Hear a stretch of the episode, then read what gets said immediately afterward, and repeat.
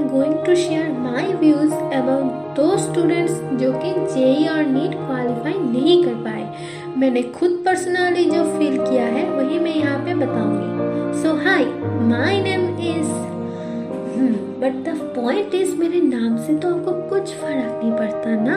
So, मैं अपना नाम नहीं बताऊँगी।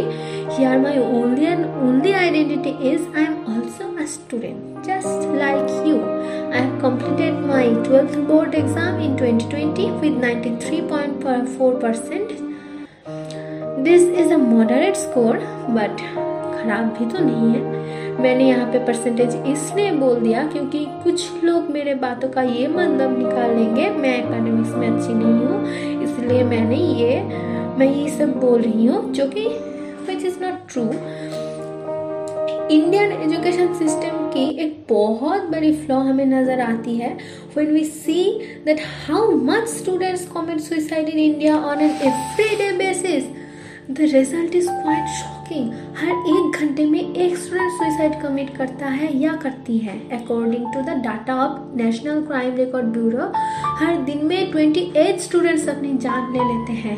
ये अपनी आ, अपनी तरफ़ से बहुत ह्यूज नंबर है। है कि नहीं? मैं तो सिर्फ़ इतना बताना चाहती हूँ कि सिर्फ़ और सिर्फ़ पढ़ाई हम स्टूडेंट्स की कैपेबिलिटीज को डिफाइन नहीं करती।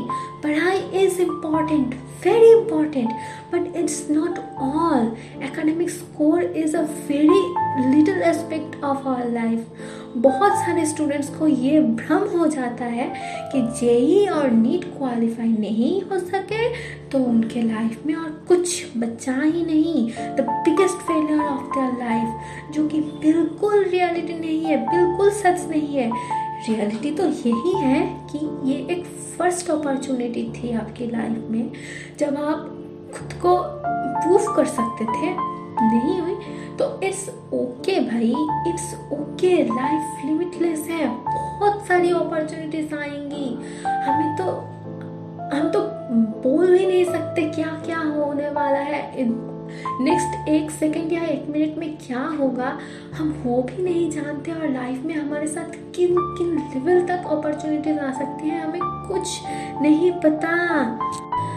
सच तो यही है कि this is the first time life ने आपको एक चांस दिया था, कुछ करने, कर दिखाने के लिए। चांस दिया था to learn how to give your hundred and hundred percent in anything अगर आपने खुद का हंड्रेड परसेंट दे दिया और आप फिर भी क्वालिफाई नहीं हो पाए तो या सब कुछ फिर भी वर्थ इट है। अब आप ज़िंदगी में जिस भी फ़ील्ड में जाएँगे, वहाँ पे आपके सक्सेसफुल होने के चांसेस भाई बहुत ज़्यादा हैं।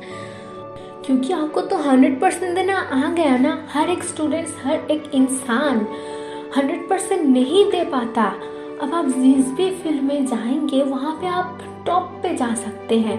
देखिए, अगर आप इंजीनियरिंग कर रहे हैं या मेडिकल स्टूडेंट हैं और आपने हंड्रेड परसेंट नहीं दिया और आप बहुत अच्छे मतलब कि उस प्रोफेशन की टॉप पे नहीं है तो नहीं, आप बहुत ज़्यादा ऊँचे लेवल पे जा ही नहीं सकते।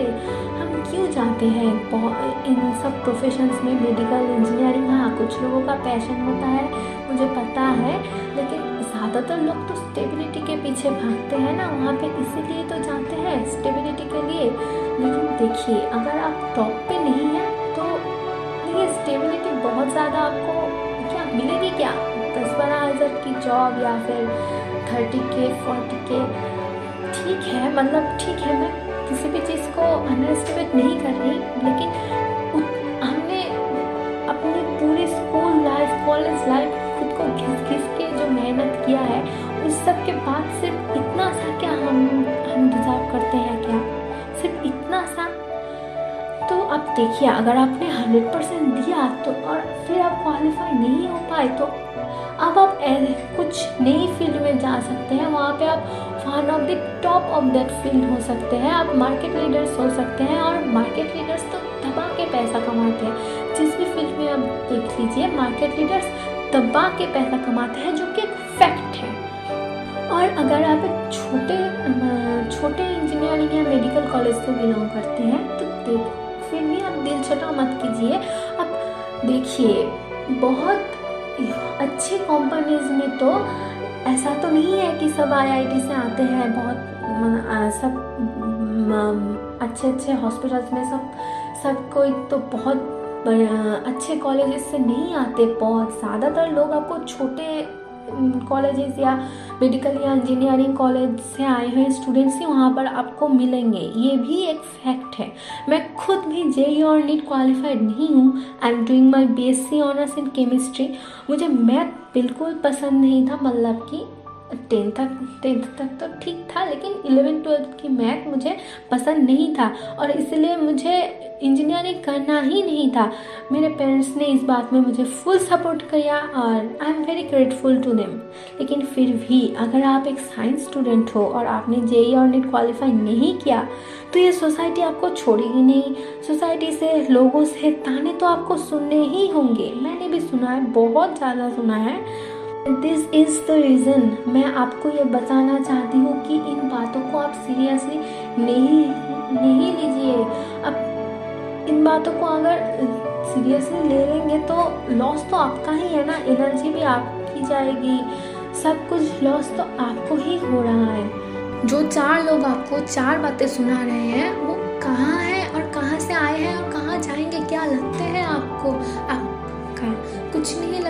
वो लोग मेरी हिंदी थोड़ी वीक है I am a Bengali so sorry for that but आप मेरे बातों पे फोकस कीजिए।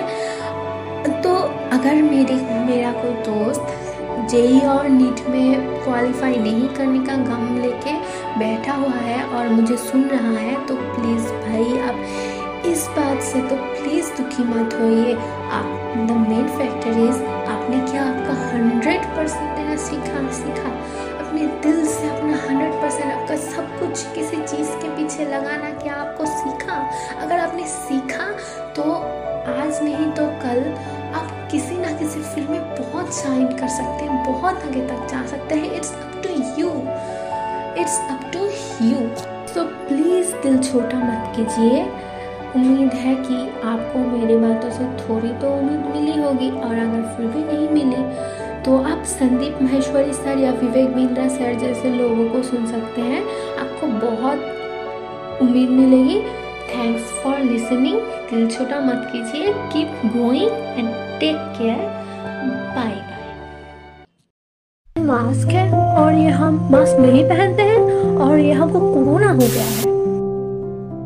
हर दिन तीन लाख से ज़्यादा कोरोना केसेस आ रहे हैं। और शायद लोगों ने कोरोना को अपनी एक्स गर्लफ्रेंड मान लिया है, जो एक बार गई तो दोबारा वापस नहीं आएगी। So no mask no social distancing and in many many cases no vaccination यार, अब भी मास्क नहीं पहनते तो कब पहनोगे?